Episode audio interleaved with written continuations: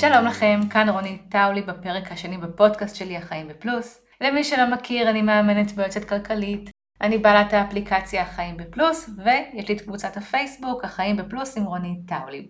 הפרק הזה הולך לעסוק בנושא שמטריד אה, רבים מאיתנו. שאלתי שאלה בקבוצת הפייסבוק את אה, האנשים שנמצאים בקבוצה, מה הכי מטריד אותם בימים האלה, וכולם דיברו על יוקר המחיה, על הריביות שעולות, על המשכנתאות, על ההלוואות, על חוסר הוודאות, ובעקבות התשובות אה, של החברים בקהילה שלי, החלטתי להקדיש לזה פרק מיוחד, כאן בפודקאסט שלי, ולדבר על מה שקורה בימים אלה בחודשים האחרונים, ומה זה דורש מכל אחד ואחת מאיתנו, כדי באמת לעבור את התקופה הזאתי על הצד הטוב ביותר. אז אנחנו מתחילים. כמו תמיד, אני פותחת בסקירה כללית על מה שקורה כאן, ודיברתי על זה גם קצת בפרק הקודם. אחרי שנים רבות של ריבית נמוכה, של פחות או יותר יציבות כלכלית, הגיעו אירועים גלובליים וגם מקומיים שערערו את היציבות הזאת שהיינו רגילים אליה. זה התחיל עם הקורונה, חוסר הוודאות שהיא יצרה לנו, ההשבתה של הייצור בכל העולם וגם, כתוצאה מזה וכתוצאה מכל האי ודאות שהייתה, היו גם ירידות בשווקים. אלו שהיו חדורי אמונה וסובלניים נשארו בשוק ההון ולא יצאו בזמן הירידות, הרוויחו את העליות שהיו לאחר מכן. אלה שיצאו, יצאו בהפסד. זה היה אז. מאז חזרנו פחות או יותר לשגרה מוכרת, חזרנו לטוס לחו"ל, חזרנו לעבודה, חזרנו לרכוש מוצרים בדיוק כמו פעם. הביקוש עלה, אבל ההיצע לא היה מספיק. במשך שנתיים הייצור בעולם הואט, בגלל הקורונה נוצר עומס בנמלים, ועל כל זה המלחמה באוקראינה שהוסיפה עוד ועוד ועוד אתגרים בתוך כל הדבר הזה. וכשיש ביקוש ואין מספיק היצע לספק את הביקוש הזה, המחירים עולים. מחירים עולים זה אומר אינפלציה, זה אומר שהכסף שלנו שווה עכשיו פחות. לצורך הדוגמה, אם בעבר ב-100 שקלים יכולנו לקנות חמישה מוצרים, היום ה-100 שקלים האלה יכולים לקנות לנו שלושה או ארבעה מוצרים. והמטרה של בנק ישראל היא לבלום את האינפלציה, את עליית המחירים, וכדי לעשות את זה, הם צריכים ליצור מצב שאנחנו, הציבור, נקנה פחות. איך בעצם גורמים לנו לקנות פחות? מייקרים את הכסף שלנו. מעלים את הריבית, ככה שאם בעבר יכולנו לקחת הלוואה בריבית סבירה, היום זה כבר מתחיל להיות יקר, מאוד יקר. אם בעבר בשביל לעשות שיפוץ, או לקנות רכב, או במקרים שאני פחות אוהבת, רציתי לקחנו הלוואה לסגור מינוס, ועדיין צרכנו באותה רמה, אז היום זה כבר הרבה יותר יקר, אנשים צריכים לחשוב יותר מפעם אחת, יותר מפעמיים, אם באמת הם צריכים לעשות את הדבר הזה, ולקחת הלוואה, כשהריבית היום היא מאוד מאוד גבוהה. וזה עוד לפני שהזכרתי את הריבית על המינוס, את הריבית על תוכניות חיוב קבוע שיש בכרטיסי האשראי, את הריבית על הקרדיט בעסקאות שאנחנו מחלקים את תשלומים בקרדיט, ועוד המצאות כאלה ואחרות. זה היה הצד של ההתחייבויות שלנו. המינוס, ההלוואות, התייקרות המחירים, ועכשיו בואו נדבר על הצד של ההשקעות שלנו, שגם שם אנחנו לא מלקקים דבש, כמו שאומרים. ההשקעות שלנו בשוק ההון בירידה, תשואות אה, שליליות, אנחנו חווים את זה ככה בשנה האחרונה, גם מי שלא שם באופן אקטיבי אה, כסף בשוק ההון, עדיין יש את קרן ההשתלמות וקרן הפנסיה, ועוד ועוד ועוד שנעשים באופן אוטומטי ואנחנו כן מושקעים בשוק ההון למרות שאנחנו בטוחים שלא, אז גם שם אנחנו חווים ירידות, אבל אסור להילחץ מזה, כי אנחנו יודעים לאורך זמן כשאנחנו נמצאים בשוק ההון, הגרף עולה. אם יש לנו את הזמן ואת האורך רוח לחכות לזה, בסופו של דבר על סמך ניסיון העבר הכסף יחזיר את עצמו, לכן אסור להתרגש מי שלא צריך את הכסף בטווח הקצר. ועל כל הדברים הטובים האלה שקורים לנו, יש גם את המצב הפוליטי בישראל, שלא מוסיף לנו נקודות זכות. בלי להיכנס לפוליטיקה, עובדה מוגמרת בשטח שיש השפעה על אה, אי הוודאות, על חוסר היציבות שיש פה מבחינת אה, המצב בתוך המדינה שלנו, שגם הוא תורם לאינפלציה, תורם לנפילות בשווקים, תורם להיחלשות השקל. כמו שאתם שמים לב, התחלתי לשקול מילים כשהתחלתי לדבר על הפוליטיקה, זה נושא מאוד רגיש ומאוד אה, ככה שמעורר אה, הדים בכל מקום, ובצדק, יש פה באמת הרבה דעות לכאן ולכאן. אז אני שמה את הנושא הזה בצד, אבל אין ספק שיש לו השפעה על מה שקורה פה היום, בנוסף לכל ההשפעות האחרות שציינתי קודם. אז עכשיו הגענו לחלק המעניין. לשאלה בעצם, אז איך ממשיכים מכאן? מה אנחנו צריכים לעשות כדי להתמודד עם המצב הזה? והמצב הזה מחלחל לכל הבתים. גם לאלה שחיו עד היום ברווחה כלכלית עם הכנסות גבוהות, החשש מתחיל להיכנס אליהם הביתה. פתאום מרגישים את השפעת אה, עליית הריבית, פתאום מרגישים את ההשפעה של הפיחות בשקל. ואני חושבת שזה בעיקר תחושת האי ודאות, שלא ברור לאן זה הולך מכאן. אז כשאני מרגישה אי ודאות, אני קודם כל עוצרת. אני עוצרת ובודקת מה המצב שלי, איפה אני עומדת, מה הכלים שעומדים לרשותי, מה התוכניות שלי, מה אני יכולה לעשות. ואת מה שאני עושה, אני רוצה שגם אתם תעשו. בזמן שאני ככה מדברת על הדברים, אני פתאום אומרת, אולי אני מלחיצה אתכם יותר מדי או משהו כזה, אבל אני חושבת שלעצום עיניים זה גם משהו שהוא לא טוב, ועדיף להיערך לגרוע ביותר ומקסימום להיות מופתעים לטובה. עדיף להיות ערוכים, ומקסימום הרווחנו. אז השלב הראשון זה קודם כל לעצור. לעצור ולהבין את המצב הפיננסי שלנו. ואני מדברת על להתחיל ממש מהבסיס. מעמוד השדרה של המצב הכלכלי של המשפחה שלנו, שלנו. להבין כמה אנחנו מוציאים, ועל מה אנחנו מוציאים, ואיפה זה מעמיד אותנו מול ההכנסה שלנו. ממש לשבת ולראות כמה אנחנו מוציאים בחודשים האחרונים על סופר, על בילויים, על חוגים, על ביטוחים, על חשמל, על מים, כל קטגוריות ההוצאות שלנו, להבין כמה אנחנו מוציאים ועל מה, וכמה נכנס. ואז לראות מה הפער ביניהם ואיפה זה שם אותנו. בין היתר, לראות גם איך חיובי ההלוואות והמשכנתאות השתנו בחודשים האחרונים ואיך זה משפיע עלינו בשורה התחתונה, בכמות הכסף הפנוי שנשאר לנו להשתמש בו לשאר ההוצאות של הבית. אז דיברנו על ההוצאות ועל ההכנסות שלנו ואיך המצב משפיע על זה, ומאיפה בעצם אנחנו מתחילים, מה נקודת הפתיחה שלנו. ועכשיו אני רוצה שנדבר על מצב החשבון שלנו. אנחנו צריכים לדעת מה המצב בחשבון, האם אנחנו במינוס, כמה המינוס, כמה ריבית משלמים על המינוס, או שאולי אנחנו בפלוס ואפשר להעביר חלק מהכסף להשקעה או לחיסכון או פיקדון בבנק בריבית שהיא יחסית אה, טובה. אז זה באמת מצב החשבון שלנו. דבר נוסף זה להבין את ההתחייבויות שלנו, דיברתי על זה קצת קודם, אבל להבין איזה הלוואות יש לנו, איזה חובות יש לנו, כמה הריבית שאנחנו משלמים על ההלוואות, מה ההחזר החודשי ומה היתרה. זה הדבר הנוסף שצריך לראות בהיבט תמונת המצב הקיימת שלנו. ודבר אחרון זה להסתכל על החסכונות שלנו.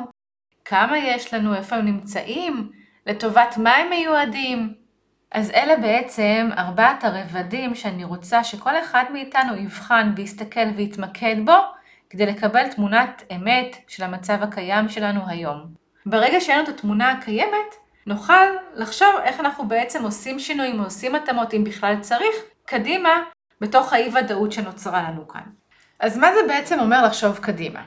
בואו ניקח לדוגמה שאם אנחנו מסתכלים על ההוצאות וההכנסות שלנו בחודשים האחרונים, יכול להיות שאנחנו נראה שבחודשים האחרונים ההוצאות שלנו גדלו.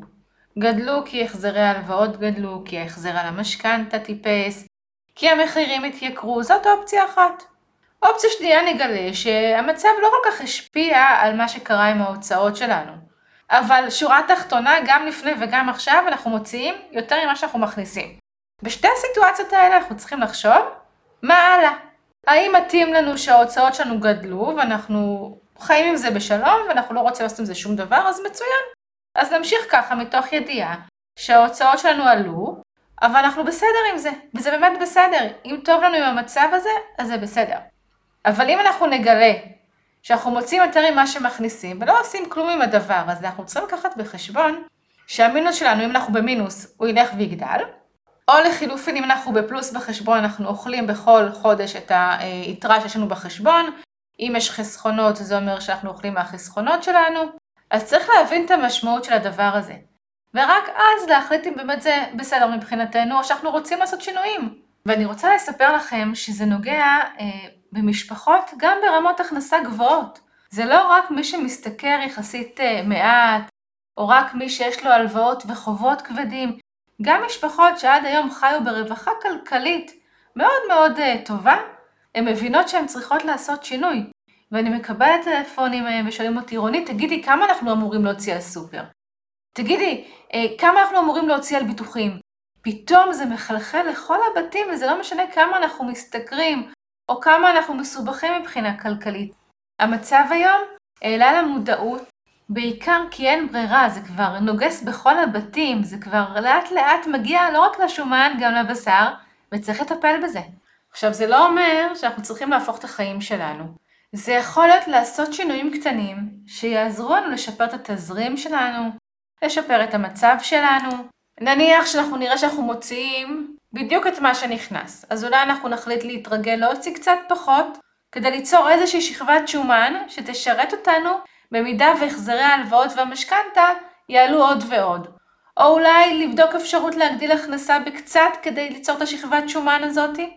או פשוט לקבל החלטה שלתקופה מסוימת אנחנו עושים תהליך של התייעלות ומפחיתים את ההוצאות שלנו עד שדברים יתבהרו. זה בהיבט של ההוצאות וההכנסות, אבל יש מה לעשות גם בהיבט ההלוואות, כי אם אנחנו נראה שהריבית שאנחנו משלמים היא מטורפת, צריך לבדוק אם יש אלטרנטיבות, מקומות שאפשר לקחת מהם הלוואה בריבית נמוכה יותר. אותו הדבר גם עם המינוס בחשבון. אם הריבית שאנחנו משלמים על המינוס באמת קטסטרופלית, אולי יש מקום לנהל משא ומתן על הריבית שגובים מאיתנו על המינוס. ואם זה לא עובד עם בנק אחד, אז לפנות לבנק אחר ולראות מה הם מציעים. יש הרבה אנשים ששייכים לאוכלוסיות מסוימות, מקומות עבודה מסוימים, שאפילו לא יודעים איזה הטבות מגיעות להם במסגרת השייכות שלהם לאותו ארגון, לאותה קטגוריה של אנשים. אנחנו צריכים להיות יצירתיים, אנחנו צריכים לפעול, צריכים לעשות. גם בהיבט החסכונות. אם הכסף שוכב בחשבון, במקרה שאנחנו בפלוס, אולי שווה לשים אותו במקום מסוים שיעשה כסף. וזה אומר גם לשים פיקדון בבנק, שזה בעצם השקעה שהיא ללא סיכון. אנחנו פשוט צריכים להתחיל לעשות, אנחנו לא יכולים לזרום כמו שזרמנו עד היום, מי מאיתנו שאכן היה בזרימה מתמדת. עד עכשיו בעצם אה, דיברתי על ההתנהלות השוטפת. אני רוצה עכשיו לקחת רגע את הנושא הזה, לשים אותו רגע בהולד, ולדבר על כל מה שקשור לפרויקטים שתכננו. פרויקטים שתכננו להוציא אל הפועל, כמו שכתבו לי בקבוצת פייסבוק אה, החיים בפלוס, כתבו לי, תכננו לקנות רכב, האם זה נכון להמשיך עם התוכנית הזאת? כל דבר אחר. אז זה יכול להיות תכנון לרכישת רכב, וזה יכול להיות תכנון לעשות איזשהו שיפוץ בבית, או נסיעה לחו"ל, או אירוע חגיגי, באיזה היקף לחגוג אותו, ועוד ועוד פרויקטים כאלה, שההוצאה עליהם היא יחסית כבדה. אני בגישה שלי חושבת שאם טרם התחלנו להוציא לפועל את הפרויקט, אנחנו רק בשלב החשיבה, אנחנו צריכים רגע לעצור ולבחון. אנחנו צריכים לבחון מאיפה מגיע המימון לאותו פרויקט. מאיפה מגיע הכסף שיאפשר לי ליישם את הפרויקט הזה. האם הכסף הזה מגיע מהלוואה? האם הוא מגיע מחיסכון שיש לי ואני פודה לטובת זה? אם זה מהלוואה, אז מה תנאי ההלוואה? מה ההחזר? מה הריבית? איך זה ישפיע עליי ביום-יום? האם המשמעות היא שאם תכננתי לקחת הלוואה, שאני אחזיר כל חודש 1,500 שקלים, ופתאום עכשיו, עם כל שינויי הריבית, אני יכולה להחזיר גם 2,000, 2,200 שקלים? האם זה עדיין בסדר מבחינתי? ואם זה מחיסכון קיים? איפה נמצא הכסף הזה של החיסכון? האם אנחנו רוצים למשוך את הכסף הזה מההשקעה, ונניח שחווינו הפסד בשנה האחרונה, שהכסף שלנו הפסיד, האם אנחנו עדיין רוצים למשוך את הכסף בנקודה שאנחנו בהפסד? ומעל הכל אנחנו צריכים לשאול את עצמנו, כמה באמת אנחנו רוצים את זה? כמה אנחנו צריכים את זה?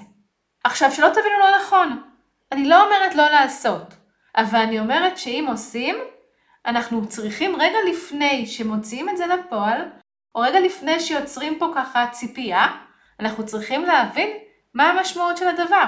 אם לוקחים הלוואה, אז לעשות סימולציה בכמה ההחזר החודשי יגדל לאורך התקופה, כמה ריבית נשלם בהנחה ועדיין תצמח לנו.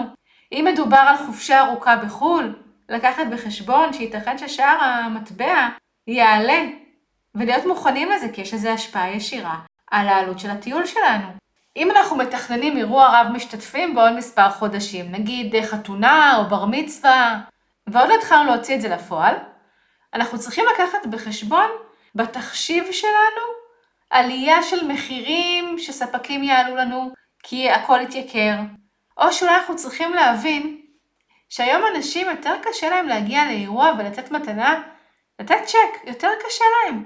אז חלק מתחמקים, או שחלק מגיעים והמתנות שנותנים נמוכות מהציפיות שלנו.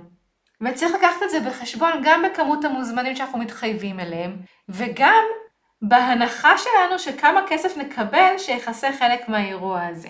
דברים השתנו לנו, ואנחנו צריכים להיות ערוכים לזה. ושוב, אני לא אומרת לא לעשות, אני אומרת לעשות, אבל בצורה חכמה, ורק אחרי שהבנו שאנחנו באמת רוצים את זה ומוכנים לזה.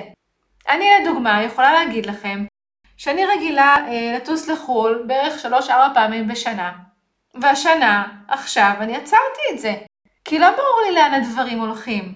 עכשיו, זה לא שאני לא יכולה לקחת עכשיו כסף ולטוס לחופשה זוגית איפשהו קצרה כזאת. אני יכולה, אבל אני רגע עוצרת ואני בודקת מה קורה. אני בודקת לאן נושבת הרוח. אנחנו בתקופה של אי ודאות, אז אני רוצה רגע לעצור, להבין מה קורה פה, ואז אני אחליט איך אני ממשיכה לפעול. וזה בדיוק המסר שלי אליכם. זה להפסיק לעבוד על אוטומט. זה להתחיל להסתכל ולבחון את הדברים ולראות מה מתאים לי ומה טוב לי, מה מקדם אותי ומה יכול לגרום לי להרגיש תחושת חרדה קלה, להרגיש שקיבלתי החלטה לא נכונה.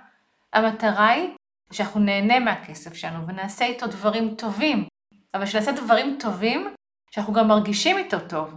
ולא שאנחנו נחזור מהחופשה ונתחרט שהיינו בחופשה. ולא שנעשה אירוע מרהיב ובסוף האירוע נצטרך לקחת הלוואה לשלם את החוב של האירוע. או להתחייב על עסקת ליסינג שאי אפשר לצאת ממנה לפני הזמן, גם אם פתאום לא נוכל לעמוד בתשלומים החודשיים. או לקנות רכב בהלוואה שההחזר החודשי כל כך יעיק עלינו, שנתחרט שבכלל קנינו אותו. זאת הכוונה, ליהנות באמת מהכסף בלי להרגיש נקיפות מצפון. מבלי להרגיש חרטה. ואתם יודעים מה לי עוזר לקבל החלטה? זה לעשות דמיון מודרך. למרות שאני ככה במקצוע שעוסק מאוד בכאן ועכשיו המוחשיות, הדמיון המודרך יש לו ערך עצום מבחינתי. מה שאני עושה, אני עוצמת עיניים, ואני מדמיינת שעשיתי את מה שרציתי. שיצאתי לחופשה, שקניתי את הרכב, או כל דבר אחר, ואני חושבת איך אני ארגיש אחרי. האם אני ארגיש תחושה של וואלה זה היה שווה את זה, או שאני ארגיש אולי הייתי צריכה לחכות, אולי הייתי צריכה להתאפק. מה מרגיש לי בבטן? האם מרגיש לי נכון לעשות את הצעד הזה, או לא? אז עם זה אני מסיימת את הפרק הזה, שאולי קצת, אתם יודעים, אני מרגישה שאולי הכנסתי פה קצת אה, פסימיות, אבל אני מתייחסת לזה דווקא מהמקום של הריאליסטיות. מהמקום שאני רוצה לקבל החלטה ולעשות דברים ממקום שלם. ממקום שלקחתי בחשבון את כל ההשלכות של הדבר הזה, את כל הסימולציה של הדבר הזה, קיבלתי החלטה ואני שלם איתה. וגם אם קיבלתי החלטה מוטעית, ואני יודעת שעשיתי את כל מה שצריך כדי לקבל החלטה נכונה, זה מספיק לי. אני יודעת שהייתי בסדר, אני יודעת שהייתי אחראית, שהייתי שקולה. אז אני מסיימת כאן ואני רוצה לאחל לכם הרבה דברים טובים. אמן והמצב יתהפך לטובה, שנוכל להגשים את כל החלומות שלנו, לצאת לכל הטיולים שאנחנו רוצים וכל האירועים המשמחים שאנחנו רוצים לחגוג. ובעיקר אני מאחלת לכם להיות שלמים עם כל החלטה. אז שמחתי להיות פה בפרק השני של הפודקאסט שלי. בכל שאלה אתם מוזמנים לקבוצת הפייסבוק החיים בפלוס עם רונית טאוליב. אני אשמח לענות שם, אני אשמח לשמוע אתכם שם. שיהיה לנו רק טוב. להתראות.